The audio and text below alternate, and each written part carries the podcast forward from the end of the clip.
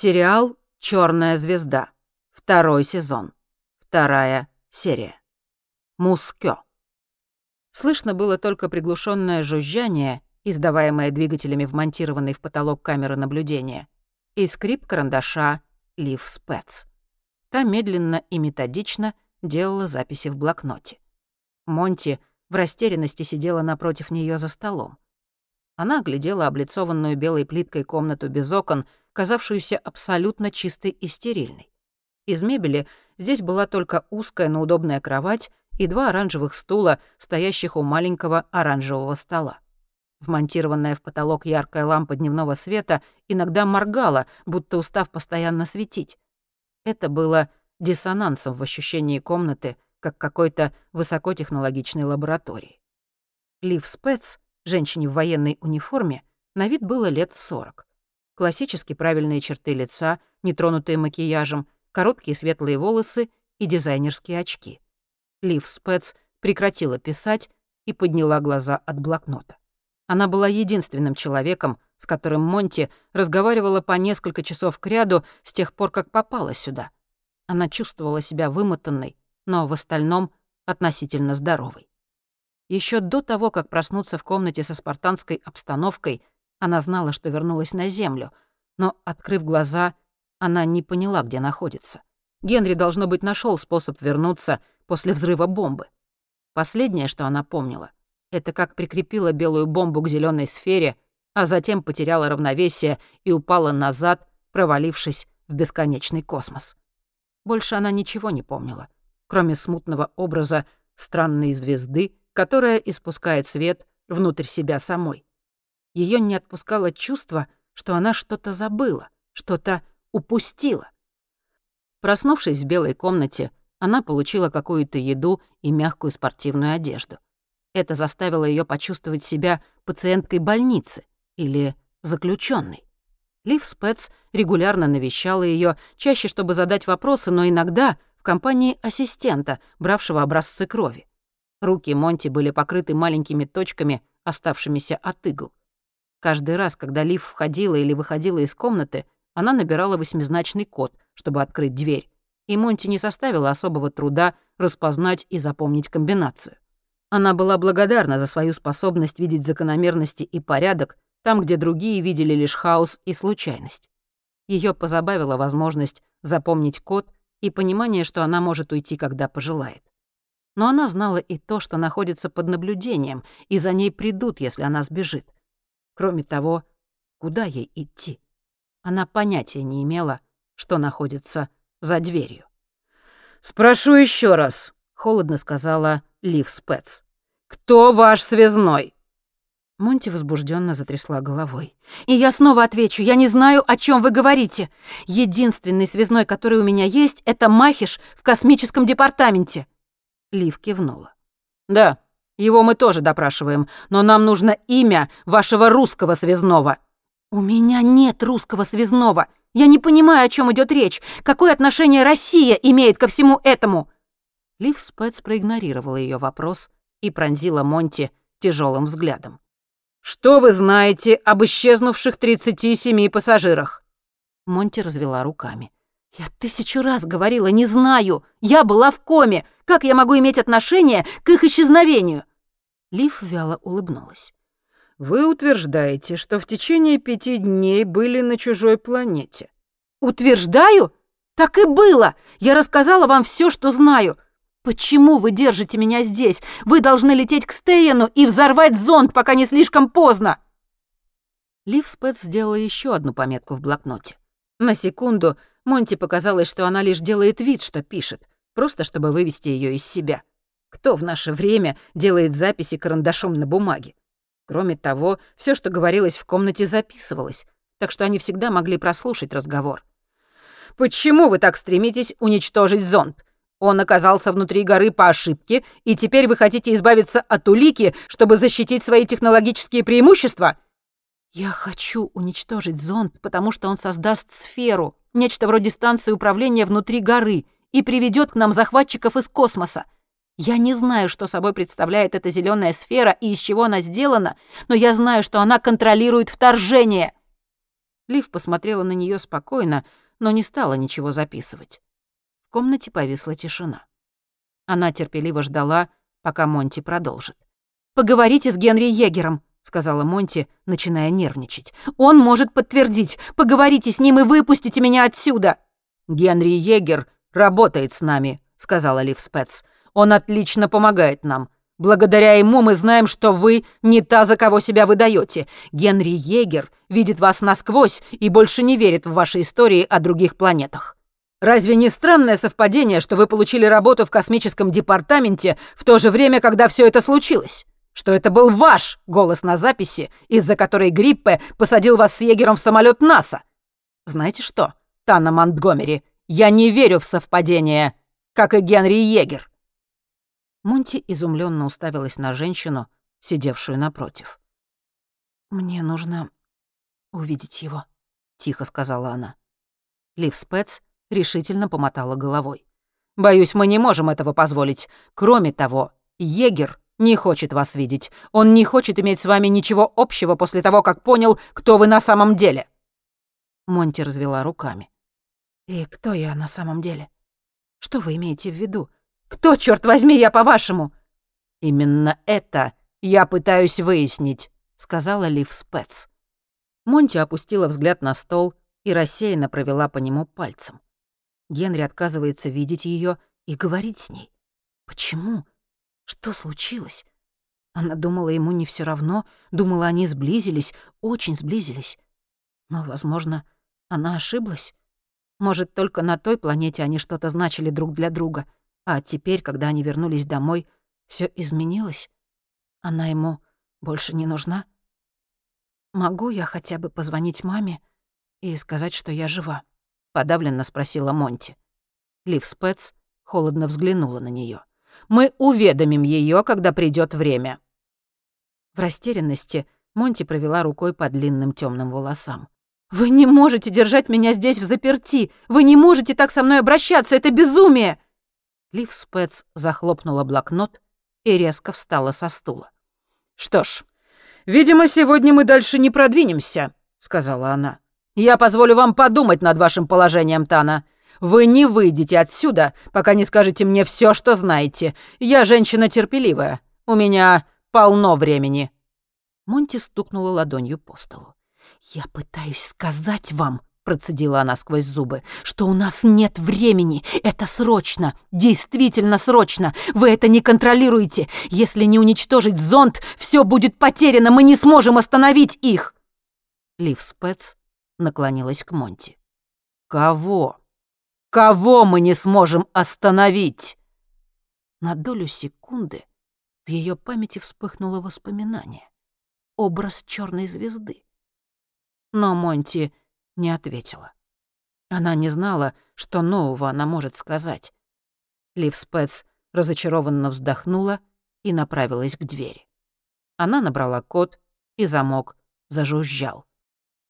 «У меня есть предчувствие, что вы здесь очень надолго», — сказала она и закрыла за собой дверь. Монти осталась одна. Она посмотрела вверх, в камеру, которая, казалось, смотрела на нее в ответ. Одна, но под наблюдением. У нее не было времени, чтобы сидеть здесь под замком. Ей нужно было выбраться и как-то убедить всех вокруг, что Швеции и всему остальному миру угрожает опасность. Ей нужно было сбежать. Монти встала и подошла к двери, в которой было маленькое окошечко размером примерно с бумажный лист А4. По другую сторону двери можно было разглядеть лишь пустой серый коридор, уходящий в обоих направлениях. Она чувствовала себя одинокой и покинутой и поняла, что теперь она сама по себе. Но вместе с отчаянием пришло облегчение. Она знала, что надо делать. «Я должна выбраться отсюда. Снова и снова думала она. Я должна выбраться отсюда любой ценой. Берт Аск был заворожен потрясающим видом со склонов Стейна. Он привык безвылазно сидеть в Упсальском университете, поэтому поездка на природу оказалось ошеломляющим опытом. Берт был одной из ключевых фигур в Департаменте физики и астрономии, и его работа над ускорителем частиц включала исследования по физике высоких энергий и материаловедения. С коллегой Гретой Линд он наладил сотрудничество с ЦЕРН в Женеве и внес вклад в международные исследования в области квантовой физики. Статьи, которые они с Гретой написали, публиковались по всему миру, и они были награждены как ведущая исследовательская пара Европы. Один успех следовал за другим, и Берт Аск был бы полностью доволен жизнью, если бы не тот факт, что он терпеть не мог Грету Линд. Они начали сотрудничество около 15 лет назад, в основном потому, что в этой области физики не было других ученых его уровня. Ему сразу не понравилась Гретта, но он подумал, что ему придется терпеть ее только до публикации совместной работы. Но успех их исследования и внимание, которое он привлек, привел к продолжению сотрудничества. И вскоре он почувствовал, будто навсегда застрял в мире, где Гретта — человек, с которым он проводит большую часть времени. У него была жена и двое детей, но исследовательская лаборатория в Упсале и работа в Каиру составляли всю его жизнь. Он пытался заставить себя работать с физикой и теорией материалов, но быстро пришел к угнетающему выводу, что вместе с Греттой он добивается куда больших успехов. Она была скептиком, лишённым воображения, помешанным на расчётах и формулах, буквально живой энциклопедией. Она с потрясающим упрямством отказывалась двигаться дальше, пока все вероятные сценарии не будут рассмотрены. Берт, напротив, был импульсивным и порывистым. В нем горела страсть к открытиям, и он использовал свои исследования для обоснования теорий. Грета же готова была сформулировать мысль или теорию, лишь увидев перед собой результаты. Они идеально дополняли друг друга, и их совместная работа была успешной. Просто Берт не выносил ее. Он вдохнул свежий горный воздух и залюбовался одним из самых прекрасных ландшафтов Швеции — гора Стейен в Даларне. Будучи подростком, он катался на лыжах в Идре неподалеку, но никогда не бывал в горах летом. Красота и величие природы захватывали дух. «Что-то не так?» — раздался голос позади него. Берт повернулся и уставился на мускулистого агента Сепо, следовавшего за ним повсюду. Мужчине было около 30, но он уже практически полностью облысел и поэтому выглядел значительно старше. Стейн находился в национальном парке, и, несмотря на обстоятельства, объект, протаранивший гору, они не могли делать с ней что заблагорассудится. Область была закрыта для посещений, и у подножия горы стояли временные палатки исследователей. Шведский институт оборонных исследований возглавлял операцию и быстро кооптировал Берта и Гретту, которые эффективно руководили изучением зонда. Но они и шагу не могли ступить без вмешательства Сеппо — а у института были свои руководители, как и у шведского геологического комитета. Управление радиационной безопасности поначалу тоже прибыло на место, но поскольку не было обнаружено никаких признаков радиации, оставалось неудел. Берт покачал головой. «Нет, все в порядке. Просто наслаждаюсь видом». Агент бросил быстрый взгляд на горы и достал мобильный. Идемте дальше. Здесь связь не ловит». «Я понимаю, невозможность проверить Фейсбук — это такой стресс», — грубо ответил Берт. Агент Сеппо взглянул на него, но ничего не сказал.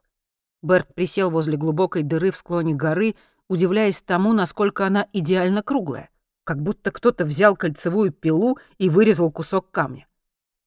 Глубоко на дне дыры лежал загадочный зонд. Он надеялся, что зонд прибыл из космоса, хотя нынешние теории свидетельствовали против этого, утверждая, что это какой-то высокотехнологичный прибор из России. Очередная провокация со стороны Востока. Но что русские получат, похоронив продвинутую электронику в шведской горе? Берт раскрыл свою сумку и осторожно вытащил длинный тонкий предмет, к которому он прикрепил два маленьких колесика. Затем он открыл крышку у него на боку и включил его. Послышалось слабое жужжание, и загорелась зеленая лампочка. Он закрыл крышку и, проверив крепление длинного кабеля на задней стороне прибора, медленно и осторожно начал опускать его в дыру. Они уже спускали камеру вниз на 300 метров, но единственные данные, которые удалось получить таким образом, очень темные фотографии. Объект был сделан из какого-то металла, покрытого странными картинками и символами.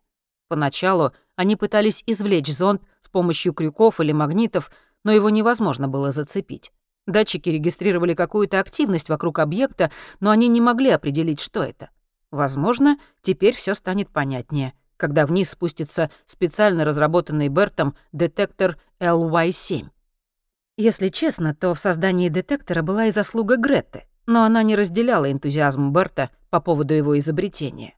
Он разработал LY-7, исследуя физическое материаловедение, чтобы он регистрировал наподобие сейсмографа атомную и молекулярную структуру различных веществ. Он не только мог распознать молекулярную активность внутри объекта, но и прояснить природу происходящей вокруг него активности. Он продолжал опускать LY-7 вглубь горы и надеялся, что Гретта принимает сигнал на исследовательской станции у подножия. Она уже должна была собрать первые ценные данные о том, что на самом деле происходило в глубине горы. Агент Сеппо нетерпеливо вздохнул, и Берт тут же замедлил продвижение ЛВ-7 сильнее, чем это было необходимо. «Такие маленькие победы заставляют чувствовать вкус жизни», — подумал он с улыбкой. Наконец прибор достиг места назначения и вступил в физический контакт с зондом. Берт как следует закрепил его в отверстии и аккуратно прикрыл брезентом, прежде чем в сопровождении агента начать долгий спуск с горы к исследовательской станции. Теперь им оставалось только ждать. LY-7 должен был проработать как минимум сутки, прежде чем выдать полный анализ. Берт был в приподнятом настроении. Если им удастся проанализировать странный объект с помощью его изобретения, это будет исключительный момент в его карьере. Возможно, он даже получит грант, чтобы всерьез развивать теории материаловедения, над которыми работал. Может, его работой заинтересуется даже ЦЕРН, крупнейшая в мире лаборатория физики высоких энергий. Счастливый и воодушевленный, он спустился к подножию горы и даже насвистывал, заходя в исследовательскую палатку. Гретта неподвижно сидела на маленьком складном стульчике, уставившись вдаль.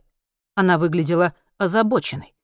Это была необычная скучная Гретта, и Берт немедленно забеспокоился. Что-то пошло не так? Ему снова придется столкнуться с очередной тирадой комментариев по поводу его якобы бессистемных методов? Но он сделал все правильно, все тщательно проверил. «Что случилось?» — спросил Берт. Гретта вскочила и удивленно посмотрела на него, как будто только что заметила, что он вернулся. Она убрала прядь седых волос со лба и заправила ее за ухо. «Ты не получаешь никаких сигналов?» Гретта сняла толстые очки и с тоской взглянула на них, а затем протерла стекла краешком футболки.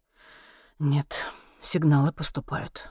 Она кивнула на раздвижной стол, заставленный компьютерами, отображающими различные наблюдения LY-7. Берт настороженно приблизился к столу и посмотрел на экраны. «Боже мой!» — воскликнул он. «Да, именно», — сказала Гретта мрачным голосом. «Нужно сообщить в институт!» Гретта покачала головой. «Нет, не сейчас». Берт нахмурился. «О чем ты, если данные верны?» «Именно», — прервала его Гретта. «Мы не знаем, верны ли они. Этого просто не может быть». «Нет причин сомневаться в моем ЛY-7», — возразил Берт, чувствуя себя оскорбленным. «Нашем ЛY-7», — прорычала Гретта. Я имею в виду, что нужно получить больше данных, прежде чем пугать всех вокруг. Это может быть какая-то ошибка. Возможно, помехи при приеме сигнала. Я не хочу предоставлять всем очевидно невозможные факты, а затем возвращаться с поджатым хвостом, потому что ошиблась. Мы подождем сутки, как и договаривались. Берт взглянул на экраны. Он надеялся, что у них есть эти сутки. Гриппы плеснул себе щедрую порцию виски. Двенадцатилетний Макаллан. Он поднял тяжелый стеклянный бокал и вдумчиво изучал янтарный напиток. Если когда-нибудь он и заслуживал большого бокала отличного виски, то именно сейчас. Он был дома, в своем особняке Линдигё, и жена уже давно отправилась спать. День наконец-то закончился, но тревога осталась. Он проторчал на встречах с представителями разнообразных служб с обеда и пропустил кучу звонков от Сеппо по поводу исчезновения Генри Егера. Не пожелав оставаться дома в Тебю, Генри ушел от агентов Сеппо, которые должны были держать его под наблюдением. Невозможно контролировать Егера, если он этого не хочет. Его машину нашли возле Каролинской больницы, куда он отправился в поисках Монти. Она, слава богу, была в безопасном месте. Его беспокоило исчезновение 37 пассажиров. В какой-то момент, среди ночи, все они испарились из больницы, будто внезапно просто проснулись и ушли. Гриб посмотрел на виски. Он потерял охоту выпить и, секунду посомневавшись, вылил драгоценный напиток обратно в бутылку, расплескав немного по краям. Алкоголь сочился по его пальцам, и он провел языком по костяшкам, чувствуя себя маленьким мальчиком, облизывающим пальцы после поедания мороженого на солнцепёке. Что происходит? Он не знал ответа. Все указывало на провокацию со стороны России, но в чем была их цель? Они хотели заставить Швецию взорвать бомбу на собственной территории? Зачем? И каким образом им удается манипулировать всеми этими людьми? Но больше всего его беспокоило, что столь опытному агенту, как Генри Егер, удалось так эффективно промыть мозг. Его сильно нервировало, что Генри вышел из-под контроля. Из-под контроля вышли даже пассажиры из больницы. Ключ к этим манипуляциям и промыванию мозгов должен был находиться у Монтгомери. Все это выводило его из себя, а объект, похороненный глубоко в недрах Стейна, приводил в ужас. Что же такое создали эти русские. Гриппе подошел к огромным дверям патио и уставился в ночь. Несмотря на глубину августовской тьмы, он мог различить деревья, колышущиеся под легким ветерком. Он что-то увидел? Он застыл и напряженно вгляделся в черноту. Помимо колышущихся деревьев было другое движение. Кто-то был снаружи? Или что-то? Он внезапно ощутил собственную уязвимость на ярком свету гостиной и поспешил выключить верхний свет и настольную лампу. Единственным источником света оставался его ноутбук на кофейном столике, и он метнулся к нему и закрыл крышку. Его окутала темнота. Глазам потребовалось несколько секунд, чтобы привыкнуть к этому. Но он быстро смог различать деревья, растущие с другой стороны патио, и садовую мебель. Но больше там ничего не было. Глаза обманули его? Гриппа открыл дверь и шагнул наружу. Ночь была холодной, и он поежился, стоя в тонкой футболке. Дождь прекратился, но ветер свистел в верхушках деревьев. Он посмотрел вверх и на секунду залюбовался чистым небом с яркими звездами. Вроде все в порядке, но все таки нет. Он почувствовал растущую тревогу, повернулся, чтобы войти внутрь, и вздрогнул, увидев перед собой фигуру. Гриппе испуганно отшатнулся. Кто-то был в его патио, приближался к нему с издевательским смехом. «Не говори, что я напугал тебя», — с улыбкой сказал Генри Егер, шагнув к нему. «Боже мой, Генри!» — с облегчением вздохнул Гриппе. «Какого чёрта ты творишь?» «У меня тот же вопрос к тебе», мрачно ответил тот. Гриппе поколебался, но затем открыл дверь патио, и оба мужчины вошли внутрь. «Ты доставил нам немало хлопот. Покромсал покрышки, напал на агентов, и я получил доклад, что кто-то вошел в потерпевший крушение авиалайнер в Орланде без допуска. Это был ты?» Генри кивнул. «А ты думал, я буду послушно сидеть дома и смотреть сериалы? Что ты сделал с зондом в Стейне?» Ты уничтожил его?» Гриппе подошел к своему бару и достал бутылку виски, но засомневался. Он хотел быть абсолютно трезвым, столкнувшись с неизбежностью. «Взорвать гору не так просто, но я занимаюсь этим. Через пару дней Стейн станет просто кучей гравия». «Почему ты отправил за мной Сеппо?» Аксель Гриппе тяжело вздохнул. «Генри, я, конечно, тебе верю, но многие нет. В твоих интересах и в интересах миссии оставаться какое-то время в тени. Просто оставь все мне». Генри раздраженно вздохнул. «Ты же знаешь, что я не выдумываю». Грипп отвел взгляд. «Знаю. Если бы я решал, Стейн взорвали бы уже вчера. Но мы живем в ужасном мире, Генри. Никто не смеет принять решение, пока не будет стопроцентной уверенности в обстоятельствах. Все нужно изучить, но все уже готово. Мы собираемся уничтожить гору». Генри вздохнул с облегчением, а Гриппе продолжал избегать его взгляда. «Нам нужна твоя помощь», — продолжил он, — «нам нужно докопаться до сути того, через что ты прошел. Первым делом завтра мы отправимся в Сеппо и дадим всеобъемлющий отчет. Генри с подозрением взглянул на Гриппа. «Сеппо? Эти идиоты торчат у меня на хвосте весь день». Гриппа, понимающе кивнул. «Мы теперь работаем вместе. Вообще-то Сеппо подчиняется мне». «Тогда ты знаешь, где Монти», — быстро предположил Генри. «В безопасности», — уклончиво ответил Гриппа. «Как она? Она пришла в себя?» — с тревогой спросил Генри. Гриппа небрежно почесал подбородок. «Монгомери в полном порядке, учитывая обстоятельства. Она может объяснить, что происходит, гораздо лучше, чем я. Мы берем у нее показания, все под контролем». Генри посмотрел на него долгим взглядом. «Я хочу ее видеть». Гриппа твердо покачал головой. «Нельзя». «Где она?» «Я не... Где она?» — повторил Генри, делая шаг к своему боссу, инстинктивно отступившему назад. «Генри, ты отлично знаешь, что я не могу. Я знаю, что ты глава военной разведки и можешь делать все, что захочешь. Где Монти?» Генри неотрывно смотрел на Гриппа, который лихорадочно обдумывал ситуацию. «Она в Мускё», — наконец сказал он. Генри удивленно посмотрел на него. «Мускё? База ВМФ? Но ее же закрыли». Гриппа неопределенно улыбнулся. Это больше не база ВМФ, но вооруженные силы все еще проводят там некоторые операции.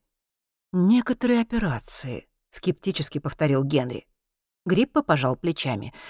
Секретные операции. Я должен туда попасть. Гриппа колебался.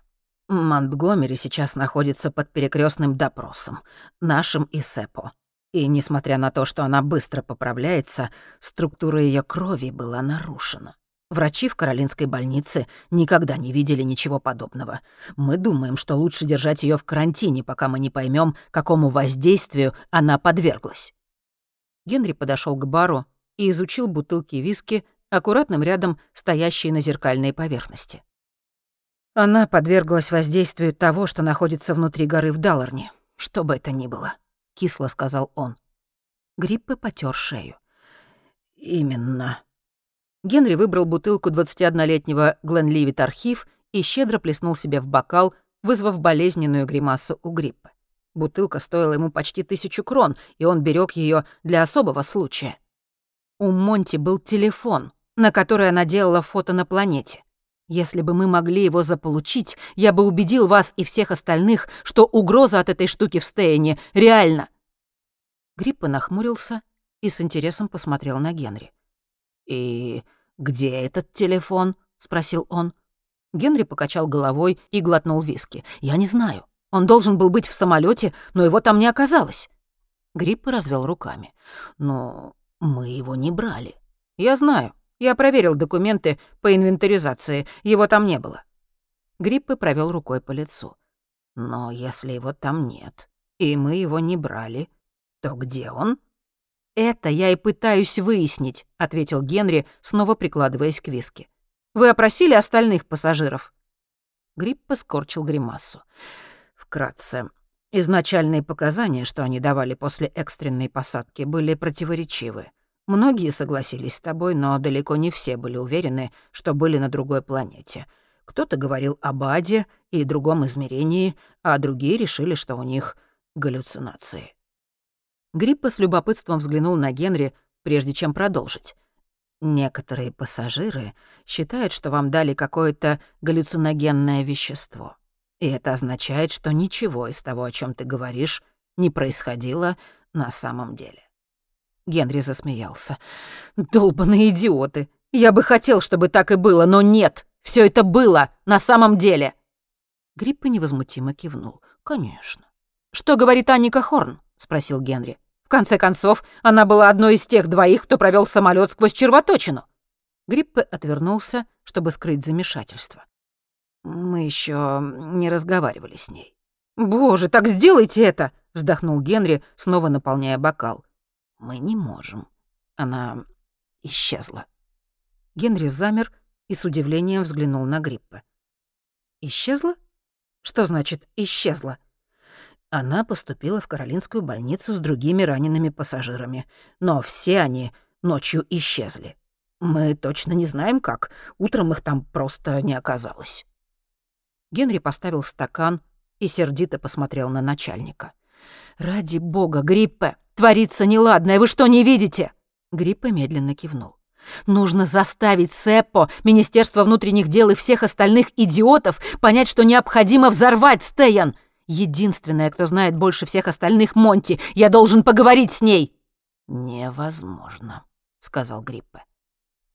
Генри посмотрел на него долгим взглядом, прежде чем вернуться к бару. Он выбрал бутылку отличного 18-летнего Маккаллана и открыл ее. Он перевернул бутылку вверх дном и позволил ценной жидкости вылиться на пол, где ее жадно впитал толстый белый ковер. «Господи Иисусе, Генри!» — пробормотал Гриппе. Бутылка быстро опустела, и Генри отшвырнул ее. Он взял еще две бутылки и вытащил из них пробки — Гленмор Нектар Дор и Бамор White Sense. Держа по бутылке в каждой руке, он перевернул их вверх дном, неотрывно глядя на начальника. «В этом нет необходимости», — прошипел Гриппе. «Отвезите меня в Мускё!» Гриппе сердито закусил губу. Две бутылки виски вскоре опустели. Комната пропахла алкоголем, а мокрый ковер приобрел янтарный цвет. Генри взял еще две бутылки. Гриппа в испуге вскинул руки. «Ладно, ладно, засранец, я отвезу тебя в Мускё». «Сейчас!» — рявкнул Генри. «Но ведь сейчас ночь!» — запротестовал Гриппе. «Сейчас!» — спокойно повторил Генри, начиная откупоривать бутылки. Гриппе быстро кивнул. «Ладно, сейчас». Монти резко села на кровати. Она тяжело дышала, а тело было покрыто холодным потом.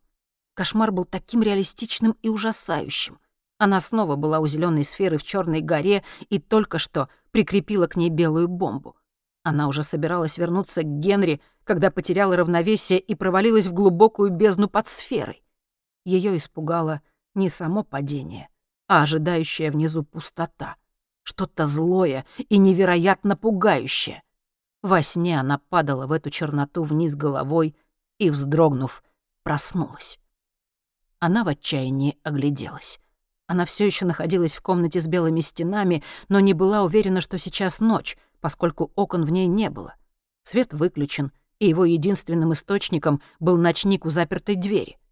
Несмотря на то, что в комнате никого не было, она знала, что за ней наблюдают. Не так она себе представляла свое возвращение на землю. Она подтянула колени к подбородку и обхватила ноги руками. Она чувствовала себя невероятно одинокой. Она была одна всю свою жизнь. Мать предпочла общество новой семьи, и, несмотря на то, что для нее не было проблем завести друзей, мало кто мог заинтересовать ее.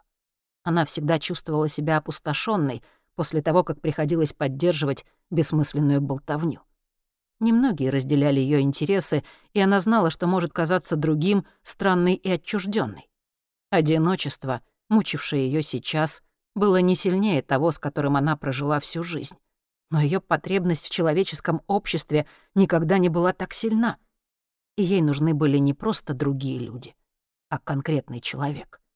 Ей нужен был Генри. Она так много хотела у него спросить, так много сказать, но он не хотел ее видеть. Почему?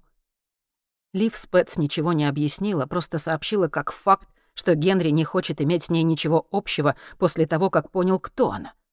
Она сделала что-то не так? Чем-то его оскорбила? Подвела? Она ничего не помнила с тех пор, как упала в дыру под сферой. После этого произошло что-то, из-за чего он теперь не хочет ее видеть? Или Лив лжет? Может, Генри сейчас сидит в такой же комнате? Считать ее русской шпионкой, игнорируя угрозу, просто абсурдно с их стороны — и снова она убеждала себя, что нужно сбежать. Но как? Никто не приходил к ней с тех пор, как ушла Лив Спец. Но камера наблюдения в потолке продолжала неотрывно следить за ней. Если бы она воспользовалась запомненным кодом, ее бы немедленно заметили. Она не успеет уйти далеко, прежде чем ее поймают. Нужно было выбрать правильный момент. Может, ей стоило подыграть Лив Спец и признаться, что ее послали русские? Она внезапно разозлилась. Почему они ей не верят? Почему обращаются с ней как с преступницей? Она не просила отправлять ее с доктором Хайманом и Генри на том самолете НАСА. Если бы она просто осталась дома, ей бы не пришлось пройти через ад. Но если бы она не попала на ту планету, зеленая сфера, возможно, не была бы уничтожена, и никто не вернулся бы на Землю, чтобы предупредить правительство об опасности, таящейся в Стейне. Если бы не она, ситуация, возможно, уже была бы безнадежной. Как минимум, теперь у них был шанс предотвратить угрозу. И она должна это сделать. Монти застыла нахлынуло смутное ощущение, что она не одна. И это ощущение не было приятным, как будто в комнате был кто-то еще. Она осмотрелась. Маленький ночник светил слишком слабо, чтобы разогнать темноту в глубине комнаты, и в дальнем ее конце ничего не было видно. Там кто-то был? Ее охватил страх. Она прижалась к стене, напряженно вглядываясь во тьму. Во мраке промелькнула какая-то тень. Внезапно она услышала жуткий свистящий звук, похожий на тяжелое затрудненное дыхание, но он исходил не из темноты в углу. Напротив, казалось, он был близко, будто кто-то наклонился над ее плечом. И затем она услышала шепот, или, скорее, глухое шипение. «Беги! Беги!» Она выпрыгнула из кровати и в ужасе осмотрелась. Она была одна — Ей действительно кто-то шептал, или это просто игра воображения? Ее сердце бешено заколотилось, и она чувствовала, как стучит кровь в висках. Не ее кровь, ведь ее была повреждена, непригодна, не жизнеспособна. Внезапно комната завертелась, и она ощутила тошноту. Перед глазами появились черные пятна, и она понимала, что готова упасть в обморок. Рухнув на пол, она увидела перед собой какой-то символ. Огромный X, разделенный пополам вертикальной линией над опрокинутым полумесяцем. Затем ее поглотила тьма. Лив Спец сидела в кресле, крайне встревоженная. Она задремала у монитора и не заметила, как Монти проснулась и встала с кровати, но сейчас она четко видела, как Монти падает на пол. Она выругалась и вызвала охранников, находящихся на посту круглосуточно. Усталая и рассерженная, она поспешила покинуть наблюдательный пункт. У нее было задание сломать Монтгомери, и она знала, что могла бы это сделать, будь у нее достаточно времени. Но Монтгомери внезапно отключилась. И будет чертовски досадно, если ее больше нельзя допрашивать. Не то чтобы Лив Спэт заботилась о здоровье пленницы, но за любую задержку отвечать придется ей. В длинном коридоре Лив столкнулась с двумя охранниками, направляющимися в камеру Монти. Если все обернется наихудшим образом, им придется прервать допрос и перевести Монти в лечебницу, затерянную среди тайных комнат закрытой базы ВМФ в Мускё. Генри задумчиво смотрел в окно машины. Грипп помчал его через ночь к Мускё, острову в архипелаге на пару километров южнее Стокгольма. Генри встряхнул головой — Неудивительно, что Муст все еще использует помещение на Мускё. Во времена Холодной войны этот огромный комплекс был одной из крупнейших и продвинутых подземных баз ВМС в мире. Страх перед Советским Союзом заставил оборонные силы Швеции выдолбить в скале огромное пространство размером со старый Стокгольм. Здесь могла поместиться многочисленная армия шведских ВМС в случае атаки. В ходе строительства было вывезено полтора миллиона кубометров камня. Сегодня Огромная подземная база была оснащена собственными источниками питания и вентиляцией и могла функционировать абсолютно независимо. Генри однажды был на этой базе и был поражен огромными доками, способными принять как подлодки, так и самые крупные военные корабли. Здесь также располагались пристани, офисы, склады, столовая на 2000 человек и медицинский отсек с собственным хирургическим оборудованием. Секретная база, переставшая быть секретной, после того, как шпион Стик Берглинг продал ее план Советскому Союзу.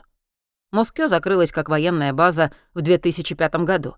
Ее перепоручили гражданским органам власти, хотя некоторые секции все еще принадлежали военным. Генри думал, что их используют в основном как склады и хранилища, но, очевидно, Муст все еще проводили там операции. И туда они отвезли Монти. Гриппа не сказал ни слова за время поездки, но Генри был благодарен за тишину. У него было время подумать. Он точно не знал, что будет делать после того, как снова увидит Монти, и не знал, как им отыскать ее мобильник, но был уверен, что хочет ее увидеть.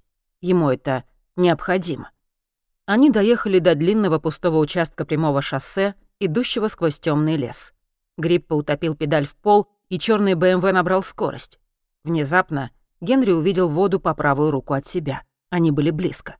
На базу Мускё вела только одна дорога, и она пролегала сквозь непроходимый лес и глубокие тоннели, выдолбленные в камне. Они остановились у шлагбаумов, преграждающих въезд на базу, где Гриппе пришлось показать удостоверение, чтобы им разрешили проехать. Воспоминания о тоннелях внутри Черной горы на чужой планете всплыли в голове у Генри, пока Гриппе вел машину вглубь скалы. Тоннели были освещены и красиво разукрашены на некоторых отрезках пути, как станции стокгольмского метро. Наконец, Грипп избавил скорость, и они подъехали к большой парковке, где и притормозили рядом с другими автомобилями. Они вышли из машины, и Гриппе повел Генри по длинным, казавшимся бесконечными коридорам. Генри еще с прошлого раза помнил, что база состоит из сети очень длинных тоннелей. Стены были из грубого гранита, а пол окрашен в камуфляжный зеленый. Они подошли к двери, автоматически открывшейся после того, как Гриппе ввел длинный код и ступили в совершенно иную часть Мускё. Она была свежеотремонтированной по последнему слову техники. Коридор, в котором они оказались, был серого цвета, что вызывало чувство минутного замешательства, как будто стены слились с полом и потолком. По пути им встретились двое вооруженных охранников, продолживших следовать чуть позади в молчании. Пройдя еще дальше по коридору, Гриппа открыл дверь в небольшую комнатку. «Монти там?» Генри оттолкнул Гриппе и вошел в отделанную белой плиткой комнату с простой кроватью, маленьким оранжевым столиком и двумя стульями. Он с подозрением осмотрелся. Пусто. Монти здесь не было. «Где она?» — спросил он. Гриппа быстро отступил назад из комнаты. «Прости меня, Генри», — сказал он, и два охранника в униформе возникли в дверях и навели на него оружие. «Какого дьявола тут происходит?» — закричал Генри. «Ты должен остаться здесь», — ответил Гриппе. «Ты, по-видимому, подвергся какому-то воздействию, исказившему твое восприятие реальности. Русские каким-то образом до тебя добрались». Генри в отчаянии выругался. «Русские? Что за чушь вы несете? Гриппе внезапно вышел из себя. «Ты правда думал, что я куплюсь на этот твой бред? Русские тобой манипулировали, и теперь ты представляешь собой угрозу для Швеции. Да пошел ты! Ты понятия не имеешь, что происходит. Именно, не имею понятия. Но я это выясню. Пока все, что я знаю, это что тебе промыли мозги русские или каким-то образом заморочила голову Тана Монтгомери. Генри растерянно развел руками. Я доверял тебе, а ты все это время мне лгал. «Я сделал то, что должен был», — твердо ответил Гриппе. Генри шагнул к нему, но охранники быстро подняли оружие. «Придурок!» — крикнул Генри. «Ты не понимаешь, что творишь!» «Я точно знаю, что делаю», — спокойно ответил Гриппе. «Я делаю все, что должен, чтобы защитить Швецию от русских». Неотрывно следя за Генри, охранники закрыли дверь. Генри услышал жужжание электронного замка. Он рванулся вперед и выглянул в коридор сквозь маленькое окошко на двери. Он увидел, что снаружи Гриппе разговаривает с двумя охранниками. Генри отчаянно заколотил в дверь. «Гриппе, ты не понимаешь, что происходит! Выпусти меня!» Гриппе наградил Генри коротким равнодушным взглядом, а затем повернулся и ушел по коридору вместе с охранниками. Генри продолжал стучать в дверь, но знал, что никто не придет.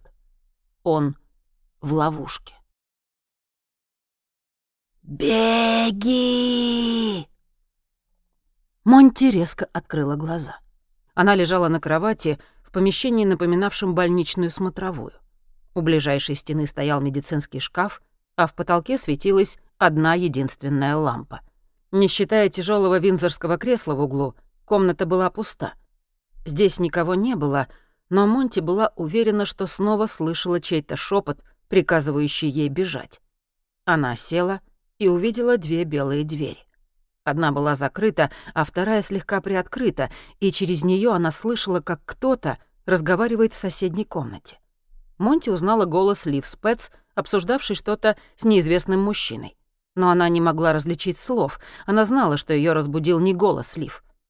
Ее охватило чувство тревоги, как будто ей нужно было сделать нечто важное, пока не стало поздно. Монти бесшумно выскользнула из кровати и подошла к закрытой двери подальше от смежной комнаты, где Лив Спец разговаривала с неизвестным. Она положила ладонь на ручку двери. Заперто. Она выругалась, но затем обнаружила такой же кодовый замок, что был в ее комнате. Она закрыла глаза и представила, как Лив Спец набирает восьмизначный код.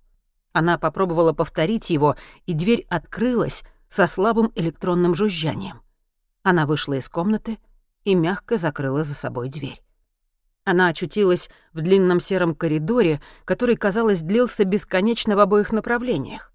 Крупные светильники на потолке — испускали больничный белый свет. Ей снова послышался голос, приказывающий бежать, и она ринулась прочь по коридору, не зная, куда и зачем. Она бежала вслепую, но глубоко внутри чувствовала, что движется в правильном направлении. Впереди она увидела, как коридор резко поворачивает направо. Она замедлила шаг и выглянула из-за угла. Вздохнула. Дальше по коридору трое мужчин тихо разговаривали перед закрытой дверью — Двое из них были в униформе и вооружены автоматами. В третьем мужчине она сразу узнала Гриппа, несмотря на то, что видела его будто вечность назад. Что он здесь делает? Она прижалась к стене и задержала дыхание, пытаясь разобрать, о чем они говорят. Но они стояли слишком далеко.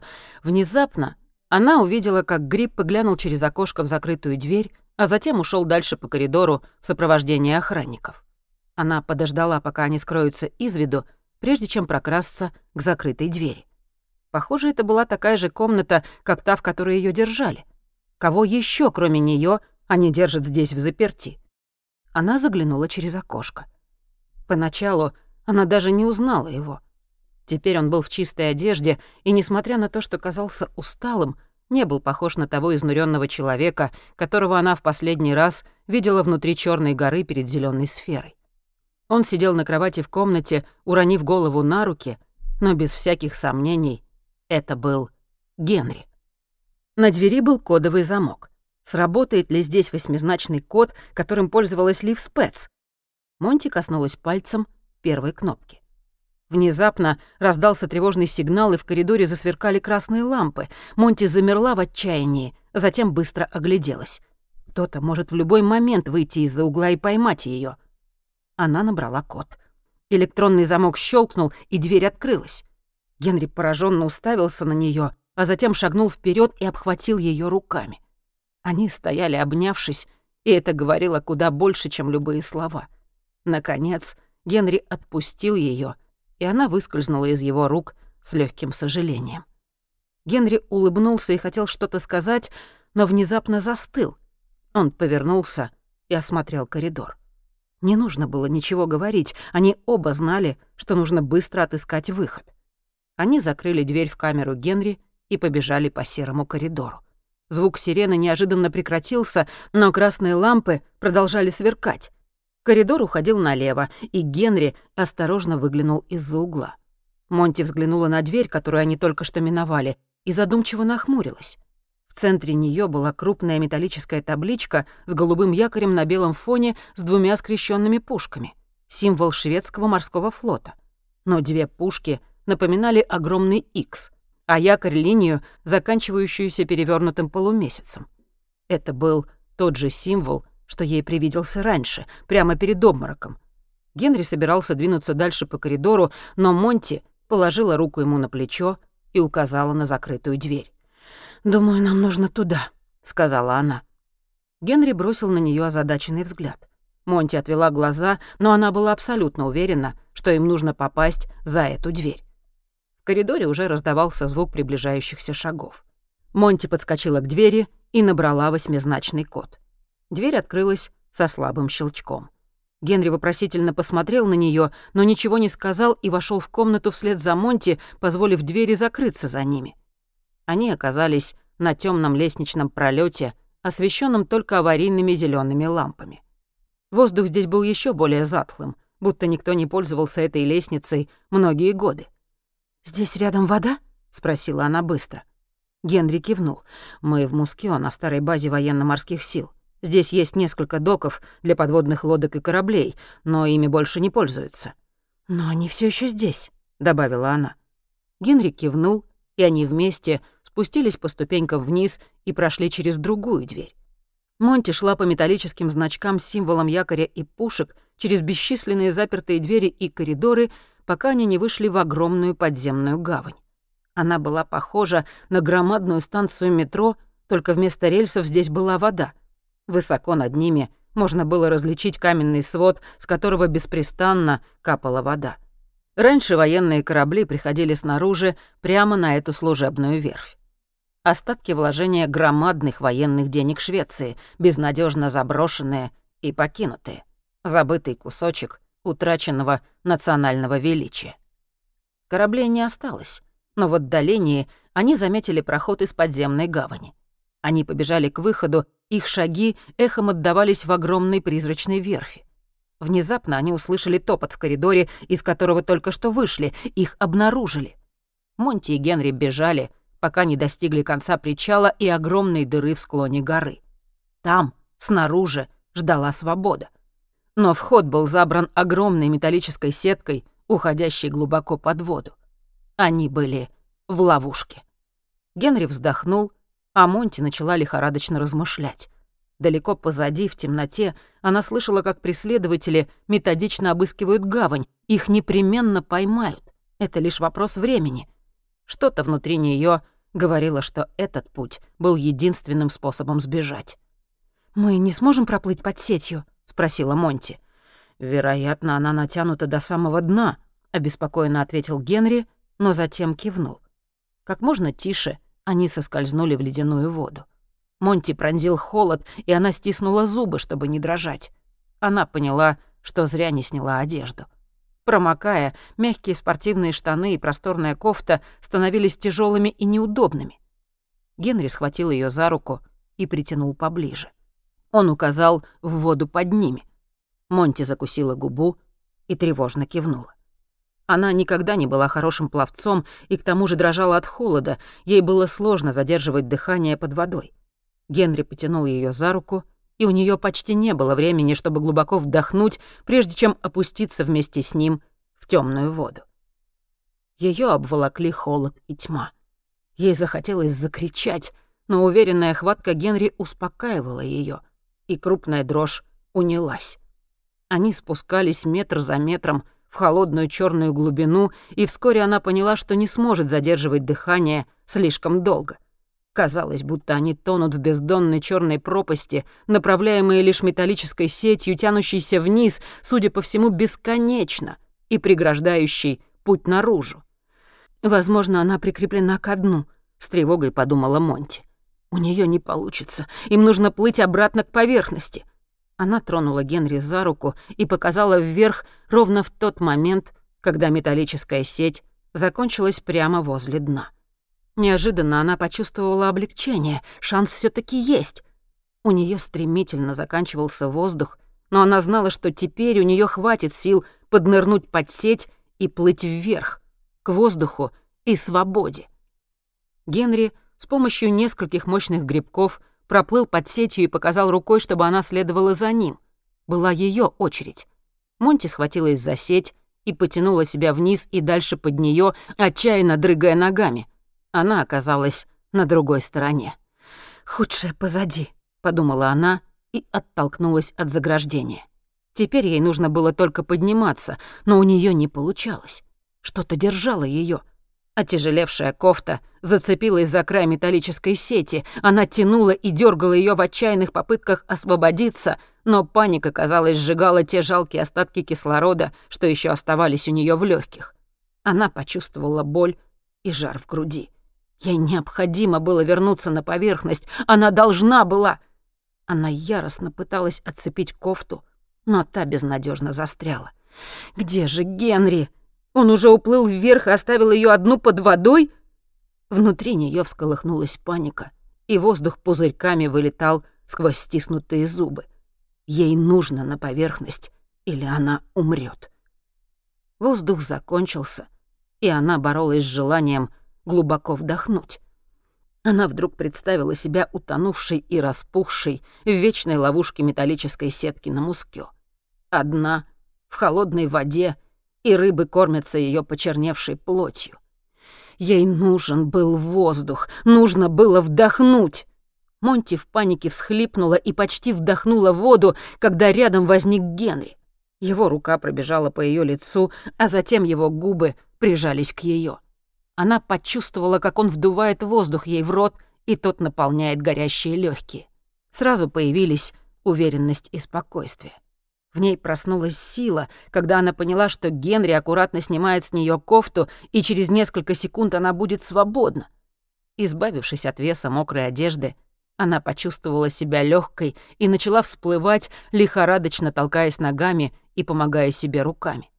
Она поднималась медленнее, чем хотелось, но внезапно, когда она уже готова была сдаться, поверхность воды расступилась, и она жадно вдохнула, наполняя кислородом опустевшие легкие. Монти хотелось смеяться от счастья и кричать от ужаса. Паника от невозможности вдохнуть рассеялась, и она с облегчением наслаждалась роскошью глубоко вдыхать холодный августовский воздух. «Я больше никогда не хочу нырять», — подумала она. «Больше никогда в жизни». Они вместе поплыли прочь от входа в гавань, к берегу на другой стороне Мускё. Вода была холодной, но спокойной, а на востоке можно было различить первые слабые отблески рассвета. Гретта Линд внимательно изучала экраны компьютеров, стоящих перед ней на столе. Детектор LY7 транслировал все те же данные. Показания были абсолютно абсурдными, но она провела всю ночь, наблюдая за процессом, и не смогла найти никаких проблем ни в самом инструменте, ни в анализе данных. Информация была верной. Внутри горы что-то происходило. Они и раньше обнаружили некую активность в самом зонде, но сейчас показатели были совершенно иными. Бурное движение больше не относилось к зонду или области в непосредственной близости от него — Согласно молекулярному движению, зарегистрированному LY7, оно распространилось по Стейену, заставляя гору испускать мощное излучение, будто она была полой и заряженной безумным количеством энергии. Но как это могло случиться? Стейн был сплошной горой. Каким образом он внезапно превратился в подобие муравейника, наполненного жизнью и движением?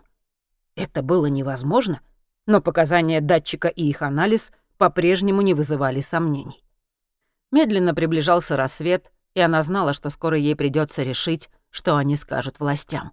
Ей не хотелось рассказывать о чем то что она не может объяснить. Внезапно Берт вошел в палатку и обеспокоенно посмотрел на нее. Кажется, он тоже не спал, и его мальчишеское круглое лицо было бледным и растерянным. «Ты должна кое-что увидеть», — сказал он за могильным голосом. «Сначала посмотри на аналитику со мной. Нам нужно разобраться, что происходит», — возразила Гретта. «Я покажу тебе нечто куда более странное», — сказал он. Она взглянула на него и не увидела ни следа обычного юношеского энтузиазма или привычной саркастичности. «Что такое?» — спросила она. «Ты должна увидеть сама», — ответил Берт и вышел. Ей оставалось лишь последовать за ним. Он быстро поднимался по тропе к Стейну, и ей пришлось немного пробежаться, чтобы не отстать. «Погоди!» — крикнула она, переводя дыхание. «Нет времени ждать», — ответил он и прибавил шаг. Они поднялись по склону, в который врезался инопланетный зонд. После двадцатиминутного марш-броска Берт остановился и повернулся к Гретте. Она, тяжело дыша, приближалась к нему. «Ну что там?» — нетерпеливо повторила она. «Смотри!» Гретта перевела взгляд на скалу, на которой они стояли, и озадаченно подняла бровь. Она присела и осторожно положила руку на камень. «Боже мой, что это?» «Не знаю», — ответил Берт. «Это началось ночью, и чем ближе подходишь к месту столкновения, тем хуже». Грета отдернула руку. Это было необъяснимо. Поверхность Стейна покрылась темной коркой, как будто камень выделял черную субстанцию, вытекающую из самого сердца горы. «Откуда это берется? Берт покачал головой. «Не знаю. Оно тверже, чем любой известный мне материал. Ни один из наших инструментов не может его хотя бы поцарапать. Я не могу даже взять образец. Это что-то совершенно новое». Гретта подняла взгляд на верхушку горы. Накипь покрывала весь склон и, кажется, становилась толще кверху, как будто часть Стейна покрылась черной коркой. Черная гора», — подумала Гретта. Стейн превращается в черную гору. Конец второй серии второго сезона «Черной звезды».